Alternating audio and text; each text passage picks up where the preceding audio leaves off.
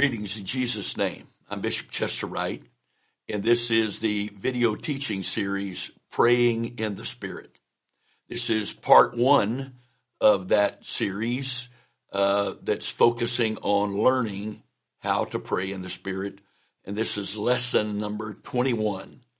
And the focus of this lesson here is the necessity of outflow the necessity of outflow. Uh, I've used these verses several times already, but we're about to use them again, at least as the introduction for this lesson. And that, of course, is Jesus' words in John 7 37 through 39.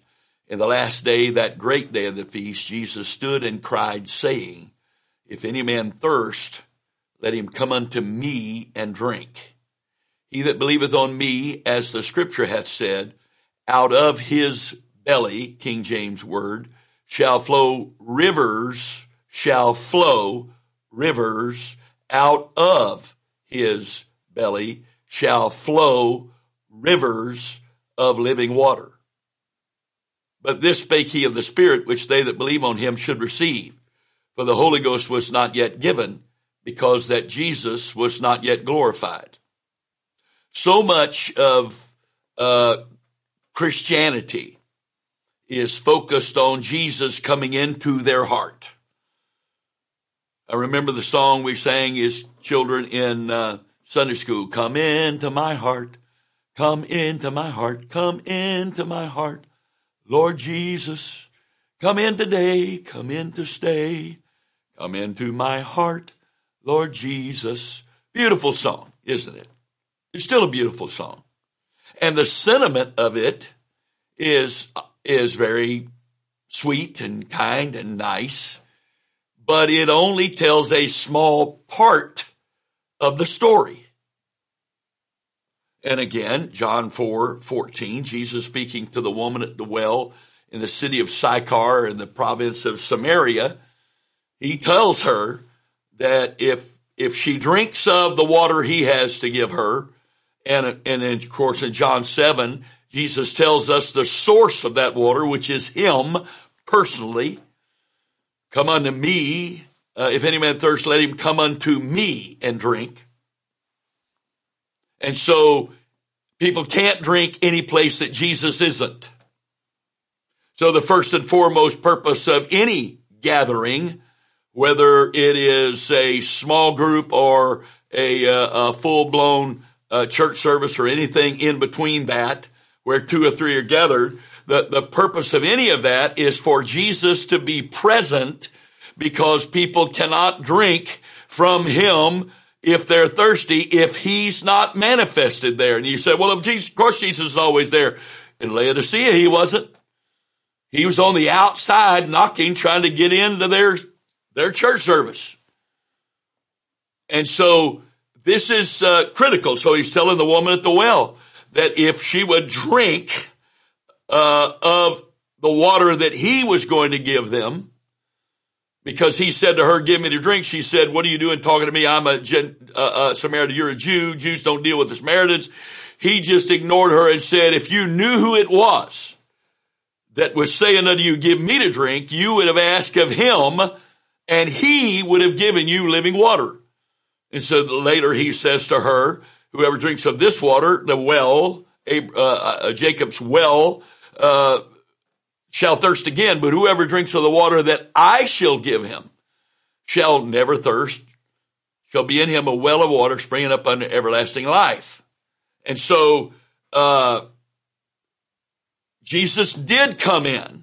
How did Jesus come in? Well, Paul said in Romans chapter 8 verse 9, if any man have not the Spirit of Christ, he is none of his. So the way that Jesus comes in is by his Spirit. And since there's only one Spirit, that the Spirit of Christ, the Spirit of the Son of God, the Spirit of the Father, the Spirit of the Lord, the Spirit of God, etc., etc., is all speaking of the exact same Spirit and the exact same experience. But Jesus let us know in John 7 that his focus was not on what was coming into us, but on the proof and the evidence that he was in us by what was flowing out of us. And again, uh, just for a moment, I'm going to look at a couple of Greek words I've mentioned before, but I, I want to give you some more detailed uh, definitions here. The Greek word for out of is the Greek preposition ek or ex, uh, and it primarily denotes a point of origin, the point whence action or, mo- or, or motion proceeds from or out of. So where is the, where are these rivers coming from? he, singular, that believeth on me, as the scriptures had said, out of his, singular, belly, or uh, figuratively innermost being, or literally cavity, or hollow place, that's now filled with this, this fountain of living water out of, that's the source. Out of, that's where it's coming from to. It's not coming into, it's coming out of. Now, obviously, uh, in order for the rivers of living water to flow out of us, that presupposes that the living water has already flowed into us. And how does the living water flow into us? Not through the mouth, but as we receive the Holy Ghost for the first time, He installs a fountain, a spring. King James uses the word well, but well connotates a hole in the ground that you gotta let, let stuff down into. Now Jacob's well was a well. But Jesus isn't giving us a well of living water. He's giving us a spring or a fountain of living water. And as I have taught already in a previous lesson, all rivers begin with either springs or collecting the rain that falls from heaven. The rain comes down on the mountains, it collects up into uh, small brooks and uh, streams and the riverlets and the, into small rivers and then into a main river that flows down to the ocean. And in the Old Testament, that's the only way they got living water was it flowed down upon them. But in the New Testament, the rain, the rain, it comes upon the field, yes. But in this uh, analogy, in the New Testament, the rivers of living water don't flow from the collection of rain on top of the mountains, but from that which is placed deep in the mountains. Those subterranean rivers that are obviously very mighty because most fresh, fresh water that we drink originates from these kinds of springs or fountains. The mighty Mississippi River doesn't come from mountains per se, but comes from springs, several different uh, uh, small rivers that originate in springs and then collect together and becomes the mighty Mississippi River. So Jesus is focused on this outflow, and I've already said it, but according to Strong's, the word belly, it literally means hollow or a cavity, especially the abdomen, by implication the matrix, matrix, figuratively the heart. Vine says that the word belly means uh, in uh, uh, literally hollow uh, it denotes the entire physical cavity, but most frequently used to, to denote the womb. But in John 7:38, Vine says it stands metaphorically for the most innermost part of man, the soul, the heart. Uh, Thayer's lexicon says that it, uh, that one of the meanings is the innermost part of man, the soul, the heart, as the seat of thought, feeling, and choice.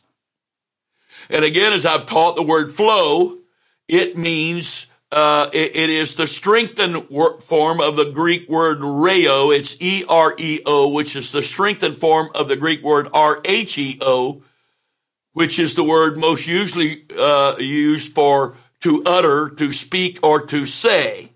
So according to Vines, uh, that that strengthened form of reo, a reo, uh, is to flow is used figuratively of the Holy Spirit acting in and through the believer.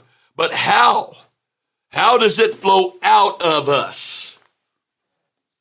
In a stream of supernatural words, whether in languages we don't understand as the Spirit gives us, gives us utterance, or in anointed words that are originated by God and then put in our minds so that we hear and repeat what he says either in prayer or in ministering the word.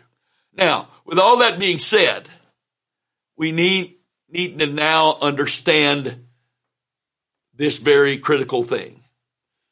Too many believers have put a dam on their rivers. They've turned themselves into reservoirs and the dam holds all this for themselves and then they they let those uh, and the dam lets out enough water to keep the dam from breaking and flowing downstream. They let that water flow downstream, just a controlled amount to keep the water levels in the dam at a safe place, but it's called a reservoir, that which is reserved. Or can I tell you the Bible would call that quenching the spirit. We were given a, an, an unending supply available to us when we were given a spring, a fountain of living water. We were never called to be a reservoir. But the problem is this. Far too many aren't even reservoirs. They just become stagnant ponds because there's only enough inflow into them to take care of the loss of water through evaporation. Now, the problem with our spirits becoming stagnant because we have no outflow is sta- water stagnation occurs when water stops flowing. Flowing water is living water. In fact, that is one of the main definitions of the Greek word that's talking about, uh, that, that's translated living water. It is flowing water. Living water is always flowing water. When water stops flowing, it is no longer alive. It be, begin, it, it automatically begins toward the stagnation process. Stagnant water can be a major vi- environmental hazard according to Wikipedia. Malaria and dengue fever are among the main dangers of stagnant water, which can become a breeding ground for the mosquitoes that transmit these diseases. Stagnant or stalemate water can be dangerous for drinking, drinking because it provides a better incubator than running water for many kinds of bacteria and parasites. Stagnant water is often contaminated with human and animal feces, particularly in the desert or other areas of low rain. Now, apply all of that spiritually. When the Lord, when the Holy Ghost chose terminology, living water, and the definition of living water is flowing water. You don't think he understood all of these issues? You don't, you don't think he understood all this? He's one that designed it all. certainly he understood it. And how many people, not counting the ones that don't even have the Holy Ghost that claim they're, they're believers, but how many people with the Holy Ghost have no flow? They don't even flow at all in praying hardly in English. So much of prayer has become religious exercise religious obligation, a religious discipline. There's no flow in that. In fact, some people who have given themselves to that kind of prayer can essentially do that with their minds someplace else, just putting in their time. That doesn't please God. It doesn't glorify God, but worse than all of that from your and my perspective, in the immediate case, is it allows our spirit to stagnate. And then whatever water or spirit in us becomes stagnant and then it carries all kind of negative things. That's why When Paul taught in 2 Corinthians chapter 6 about not fellowshipping with things that are not not uh, uh, uh, pleasing to God, and that we should come out from among them and be separate, saith the Lord, so that He would receive us. He said in 2 Corinthians 7 1, which is therefore, uh, let us cleanse ourselves of all filthiness of the flesh and spirit, perfecting holiness in the fear of God, because we need to do that. God will not cleanse us against our will. We have to choose to be clean in our spirit. And part of that, of course, is repentance. But repentance takes care of what we have done or, or the, or the condition that exists from, from this point back. But what about the, our condition from this point forward? Repentance only brings us to the place where our water is clean again so it can flow. Because hear me again, friend. Matthew 9, Matthew 10 and verse 8 says, freely ye have received, freely give. Freely you've received, freely give. And if you have received the Spirit of God and it's living water to you, then you cannot help but allow the Holy Ghost to flow out of you. That's a paraphrase exactly what the apostles said when they were rebuked by the Jewish elders for, for bringing this man's blood upon us and preaching in our, our streets the name of Jesus. They told them to command. They commanded them to stop and threatened them with bodily harm and potentially death that they continue to do that. And Peter and the, the, the, the others with him said, we can't stop this. We can't hold this back. You can't keep a flow of the Holy Ghost back. You can't. So if there's no flow of the Holy Ghost, it's not about personality. It's not about ability.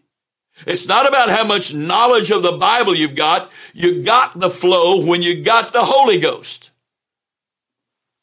And you didn't get the Holy Ghost. You didn't receive the Holy Ghost unless it flowed out of you. A lot of people are, want the Holy Ghost to come in. But what do you think speaking in tongues is? Speaking in tongues is the evidence that I'm full and that the, the, the, the, the living water is flowing out of me. And no outflow, I'm not full of the Holy Ghost. Well, if that's true on the day I got the Holy Ghost, it's still true every day thereafter. And so many people, that's not how they live. So many people, they've obeyed or, or they fit what Jesus said, or it was Jesus, the Spirit of God, said in Jeremiah 2 verse 13. My people have committed two evils. They've forsaken me, the fountain of living water, and hewn them out, themselves out cisterns, broken cisterns that can hold no water. This is, this is so critical. I cannot tell you how critical this is not just for you and your personal salvation, but for the purposes and the will and the plan of God in the earth. Because the kingdom of God is not meat and drink, but righteousness, peace, and joy in the Holy Ghost. So how in the world is the kingdom of God going to be manifest in the earth if we keep all of that locked up inside of us and it never flows out, either in other tongues or anointed words of our mind? How? And according to 1 Corinthians 14, I don't have a choice to just do the anointed words of my mind. Paul said, I think, my God, I speak with tongues more than you all, as I've said numerous times in this series. But he said, what, what will I do then? I'll pray with the Spirit. That was first. And I will pray with the understanding also. I will sing with the Spirit and I will sing with the understanding also. That's the Word of God. And Paul said, Follow me as I follow Christ. There's no option here. The idea that we have an option. I mean, over the years, people said, Wright, Wright's just a tongue talker. They meant it derogatorily. But they don't know how much of a blessing that was to me. I never, I'm not speaking in tongues. I don't pray in tongues for other people to notice. I don't pray in tongues for other people to watch. I'm not praying in tongues for other people to, to have an opinion about it one way or the other. I don't care what their opinion is about it one way or the other. I'm praying in tongues in obedience to the Holy Ghost. I'm praying in tongues in obedience to the Word of God.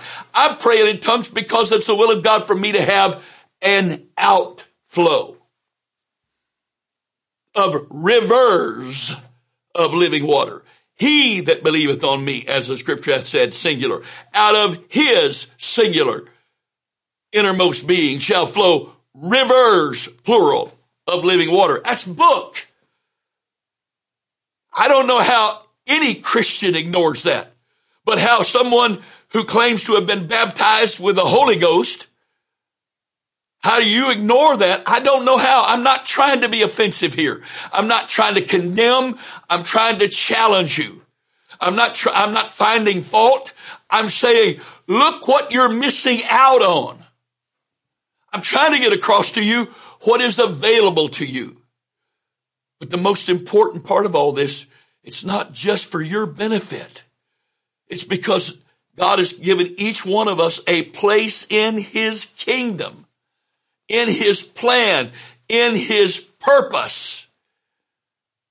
And part of that plan and purpose for every one of us is that his spirit would flow out of us in Jesus' name. Living water, flowing water. Just look at, just look at four verses in the book of Revelation just to see how important living water is to us. Revelation 21 and 6. And he said unto me, it is done. I'm Alpha and Omega, the beginning and the ending. And beginning and the end. I will give unto him that is athirst of the water of life freely.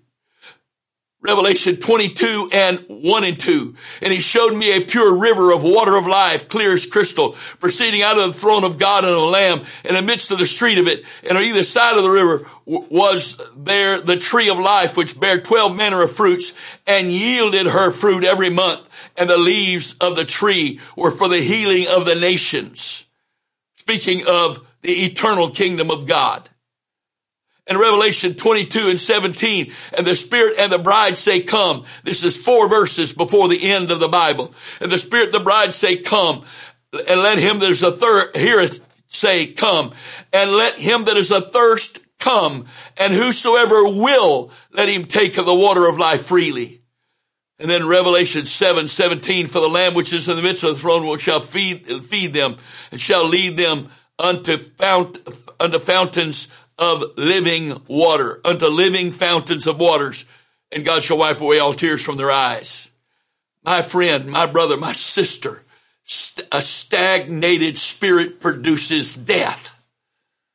Stagnation is the state or condition of stagnating or having stopped as by ceasing to run or flow.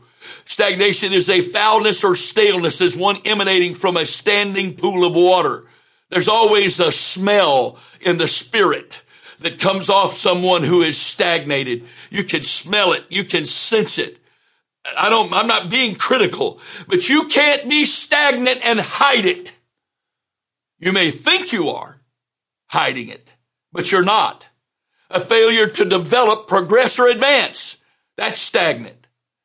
The state or quality of being or feeling sluggish or dull as a verb to stagnate means to cease to run or flow as water air, to be or become stale or foul from standing as a pool of water, to stop developing, growing, progressing, or advancing, to be or become sluggish or dull.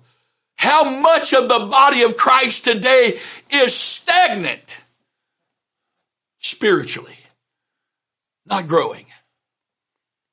And I don't want to date this lesson but in the present crisis that we're in, that has churches shut down, where we can't do all of the stuff we are normally able to do. What is revealed the most here? That those who are, who were stagnant when all of this started are in the most danger of not surviving this time because they're used to church services propping them up because they cease to partake of the fountain of living waters and they become cisterns and cisterns have to be the, the, the, mouth out of which living water is supposed to flow, that's the, that's the only way they can get any water into them. They have to go to church to get refilled because they're a container, not a conduit. And when they don't have access to that, and the and the and the streamed uh, uh, uh live stream services just aren't getting it done for them because it's just not the same. That's what we mean by that, you know. It's just not the same. Meaning those that are stagnant, that the only way they're getting any water in rather than that pool evaporating because every standing water with no source will, it, it evaporates and eventually it dries up. And so if there's not, if I don't have enough church, church to be able to get more water in me, I eventually dry up and die. So it's bad enough to be stagnant and not really have a flow. But I got something flowing into me so that the normal process of evaporation doesn't empty me completely. But what happens when I don't have any kind of inflow, like in this crisis? And I'm just not getting the same thing out of a stream service because I feel weird doing in my house what I did at home in, in the church. What happens then? You eventually die of the lack of water. Outflow produces life. Just for a few moments, consider the difference, and I've mentioned this before in the ecosystem of the Jordan River. There are two lakes, or seas as they're called. There's the uh, Sea of Galilee, one of the names by which it's been known, and the Dead Sea. Now, the Sea of Galilee has been fished for thousands of years. There's life in the dead in the Sea of Galilee. The at least four of the twelve apostles were fishermen full time, and they fished the Sea of Galilee for a living. And there are still commercial fishing uh, efforts on the Sea of Galilee today. How can they? How's that possible? It's not a huge, huge area. It's about, about 50 miles long, about uh, 15, 20 miles wide. That's not exact, but it's about that. That's not huge. It's not as big as any of the Great Lakes. And yet they fish it commercially all these years. Why? Because the Sea of Galilee, the Jordan River flows in one end and the Jordan River flows out the other. So there's always life in the Sea of Galilee. Always life. Always life. There's always life. But down at the end of the Sea of Galilee, in one of the lowest places, in actually the lowest body of water on earth, is the Dead Sea. Because the Jordan River and a few other small rivers flow into the Dead Sea, but there's no outflow. And it is the highest uh, salinity of any body of water on earth.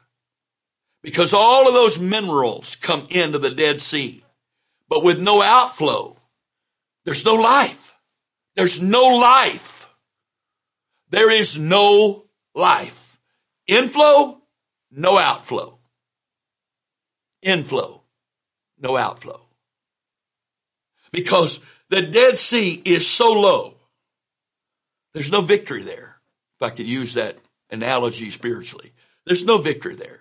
It exists, just like a lot of Christians exist, but there's no life there. And so there's, there is enough flow coming into it that the water still basically is there. But because it's such a hot area, very hot and dry, the rate of evaporation from the Dead Sea constantly is increasing the salinity, how salty the Dead Sea is. Because all of those rivers with all those minerals, especially the Jordan River, flows into the Dead Sea. But as the water evaporates, the minerals are left behind, constantly increasing the deadness of the Dead Sea. Which are you, my friend?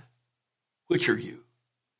Are you, are you the Sea of Galilee or are you the Dead Sea? And again, all rivers in the New Testament spiritually begin with a fountain. All rivers that come from God in the New Testament begin from those fountains right there. From right there. And so out of us flows rivers of living water. That's the will of God. That's the plan of God. So they flow out of us individually, but collectively, when all those rivers are flowing out of each one of us, when we're together, they become mighty, mighty rivers. Mighty rivers. So the question, my friend, is this. Are you willing to acknowledge that you have become a cistern just focused on containing the Lord? Because you, you see, when we use the terminology filled, that automatically connotates container because you can't fill something that doesn't have a defined capacity. And so if I get filled, I have a capacity.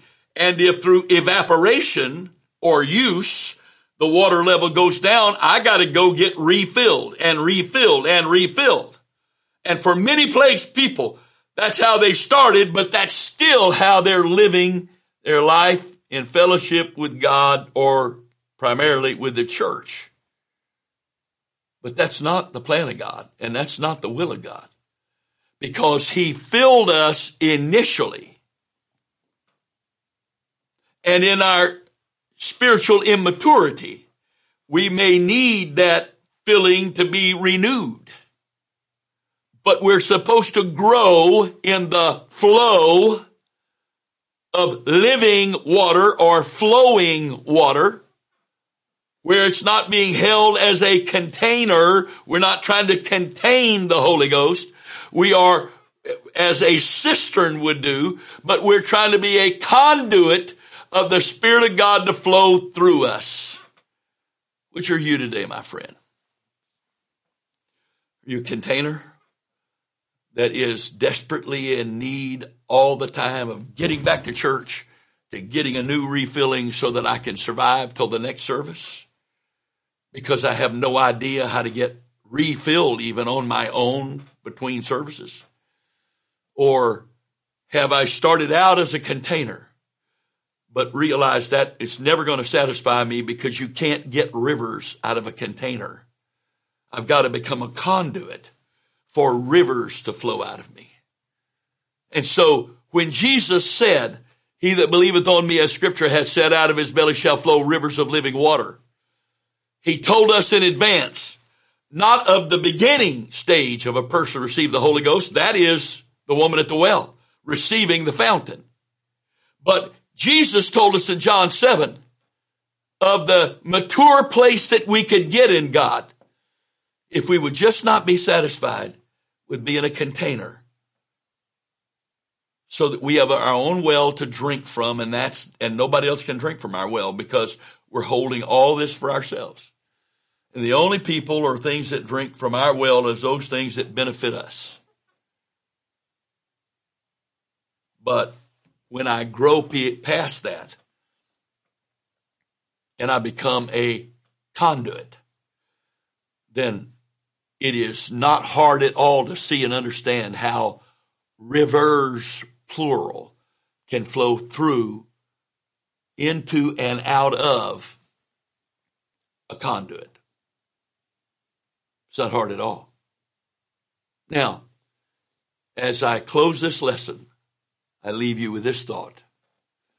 What is it that changes a, con- a container to a conduit?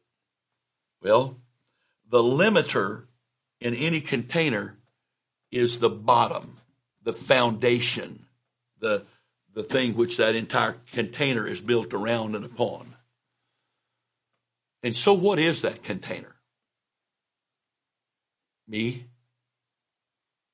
my soul, my life, my will.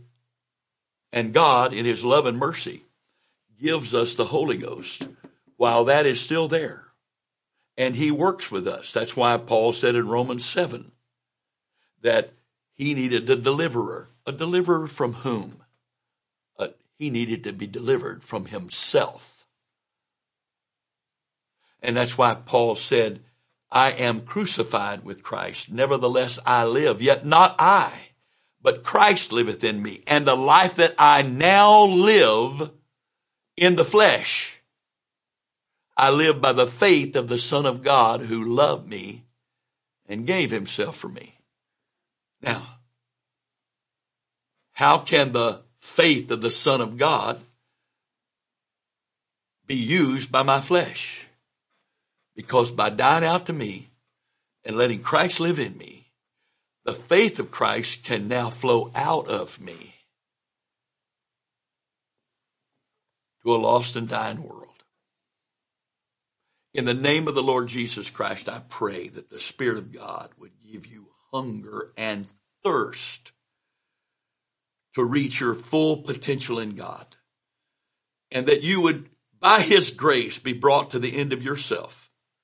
And that you would let Him convert you from being a container to a conduit of His mighty, wonderful, powerful Holy Ghost. That He and His glory might fill the earth. In the name of the Lord Jesus Christ, it is so. Let it be so. Amen.